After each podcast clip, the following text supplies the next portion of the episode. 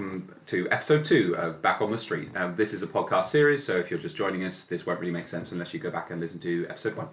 So you are joining us just after our first game uh, of the campaign, and uh, how did you find it, Jay? Well, I thought it was the best game of Netrunner I've ever played. so Jay won. yeah. Um, so this is going to be our spoiler-free section. We'll tell you when we're going to talk about campaign stuff. We can talk a bit about stuff that doesn't relate directly to Yeah. spoilers. So uh, spoilers, Jay won. yes. I so I'm playing as HB. He's obviously playing as the Shaper, and I I went for quite fast and aggressive early, uh, which I think was correct because you had Magnum Opus and the no- new console. What's the name of that? Can you remember? Uh, Ubax. Ubax down. Um, yeah, the issue with the Shaper deck, especially, is I found the econ options were super limiting.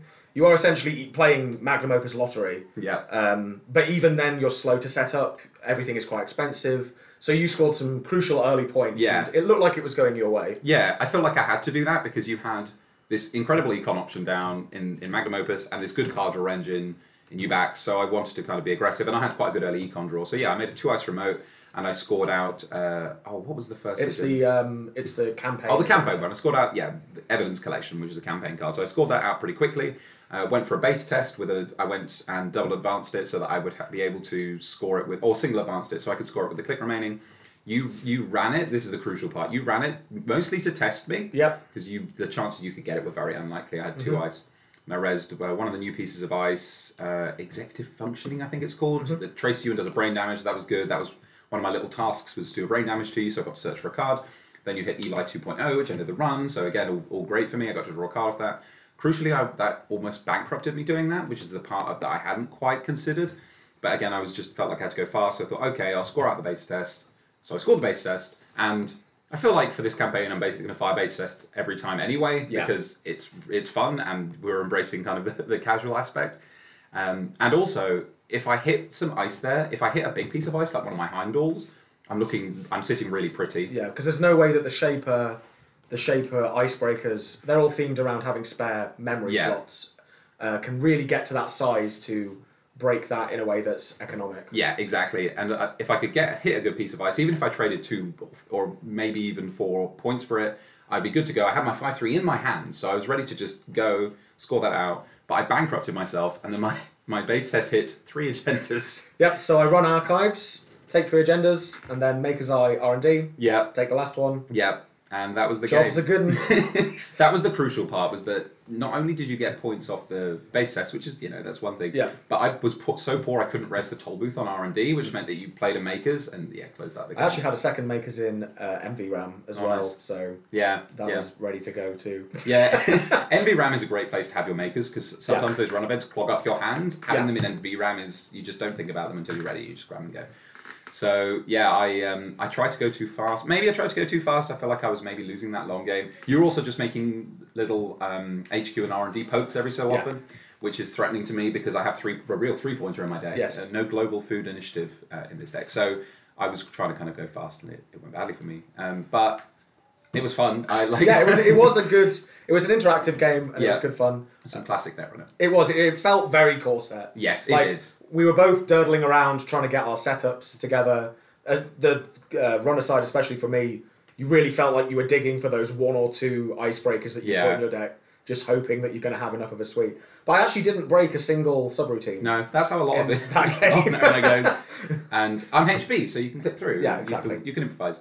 Uh, it felt like upgraded core set, which is what Yeah. I kind of wanted out of this box. And the campaign stuff kind of had that effect too. We both had little extra abilities because of the campaign. We won't say what they do at this point, but Mm-hmm. Uh, that also kept it interesting. So I think that's I think that's kind of uh, what we have to say about. Oh, do you want to talk about your deck quickly as well? Because we didn't talk about our decks. Yeah, um, so talk about the deck building process for you.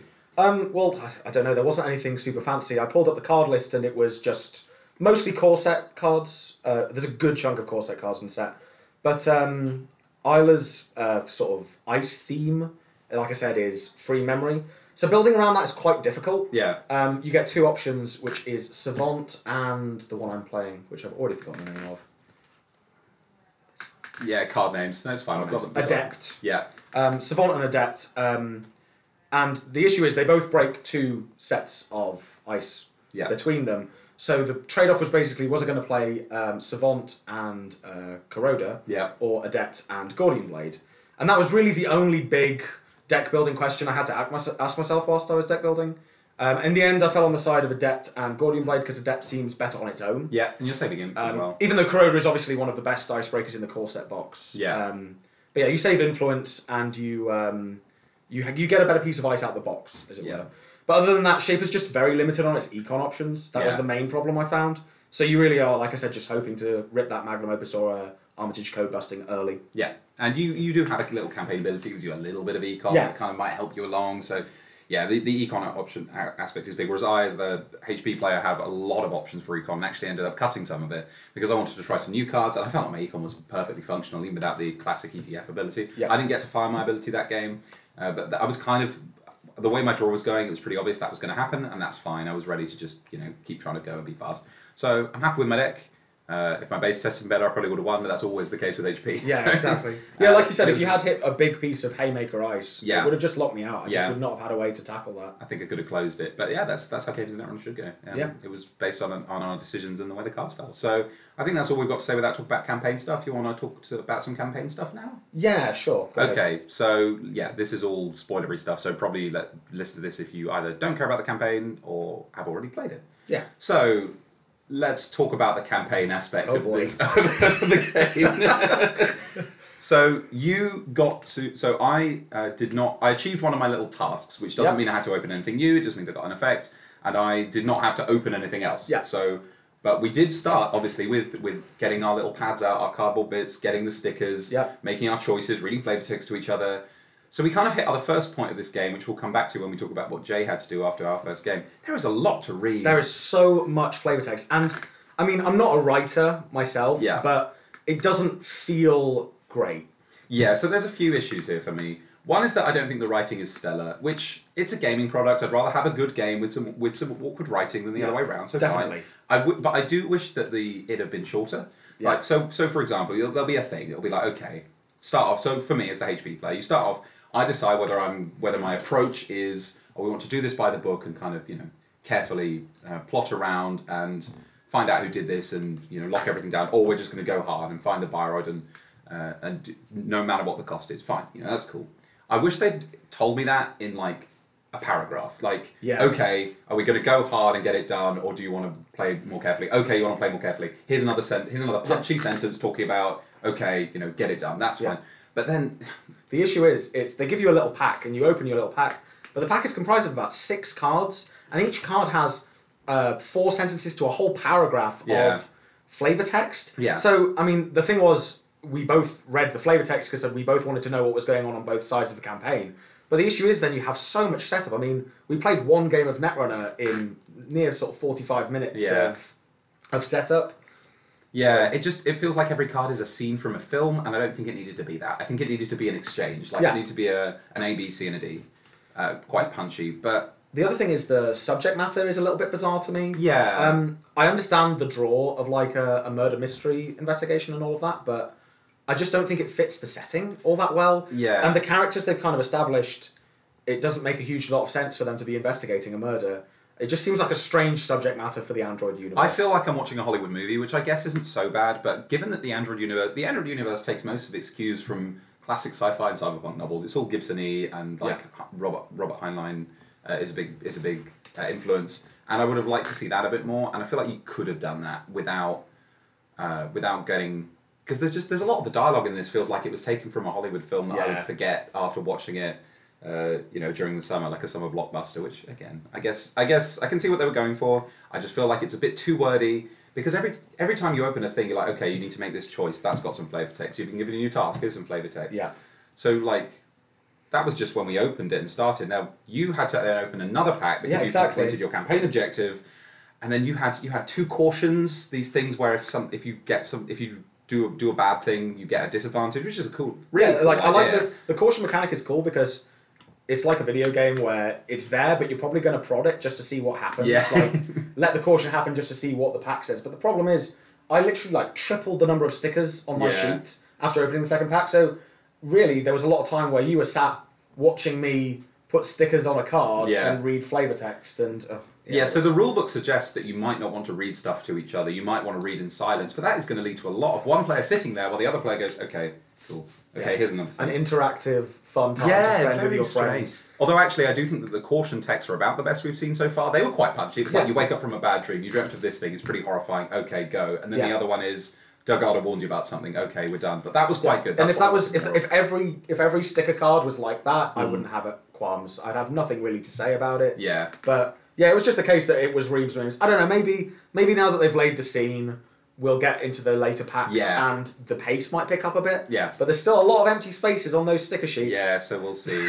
I do think the getting little little objectives during games is cool. I like upgrading the cards or picking new cards. You've got a choice of uh, some new cards to include in your deck. Yes, I don't think I'm going to play either of them. That's a Um, little bit upsetting. Which is a shame. Um, they're obviously both niche. They don't want to give you big haymaker Yeah. cards and thing, but again, it relates back to how the deck is built. But one of them costs memory, so it's never getting installed. Yeah. And the other one is a very marginal effect. So yeah, the one you've picked is this. I mean, we can read it, right? Yeah, go ahead. BMI buffer, three cost hardware mod. When a program is trashed from your grip, host it on BMI buffer instead of adding it to your heap, and you can spend two clicks to install it. So it's kind of a situational damage preventer slash maximum hand size increaser. Yep. Which I, just feel like I would rather have had this in a data pack than in the camp. I feel like the ca- I would have liked the campaign cards to be quite powerful effects, Yeah. like a really meaty econ card, or like Yeah. something that encouraged you to do something reckless. Or it's just a weird situation. Something that patches up some of the shortcomings of the cards Yeah. you're given at the start. Yeah. Uh, but this is just another kind of situational, situational card. Yes, that would have been yeah. So it would have been neat, for example, if you got uh, for the Shaper deck some kind of card that gave you a bunch of MU or something. It would have been okay. It might have felt like an upgrade if they'd Yeah. really pushed it, but I don't know. I mean, maybe they don't want to waste great card designs on cards that aren't going to see a ton of play. I just wish that you were more excited to play that card than you are. Yep, and I'm, it's just probably not going to make it in. I don't know. I might cut, you know, the card they give you at the start, the uh, detective.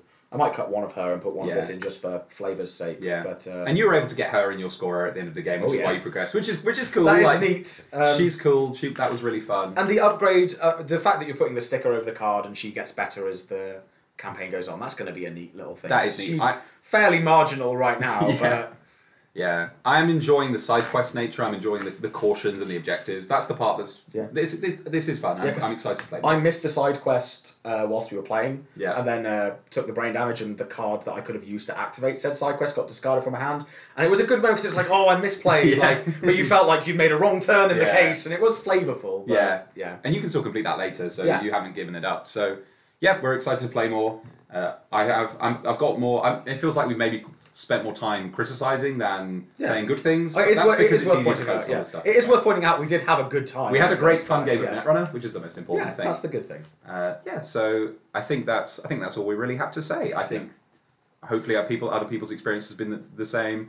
Uh, game one was exciting. Hopefully our future games will be just as exciting, and we're interested to see what else the box has to offer. Yeah, thanks for listening, guys. Thanks again for listening to Back on the Street.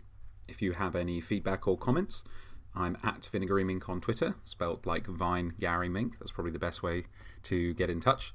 Please bear in mind that the whole series was recorded before we started to post them, so we won't be able to make any changes, but we would still love to hear your feedback. Finally, our intro and outro music is the track MDK by UK synthwave artist Arc Neon. You can find his music at arcneon.bandcamp.com.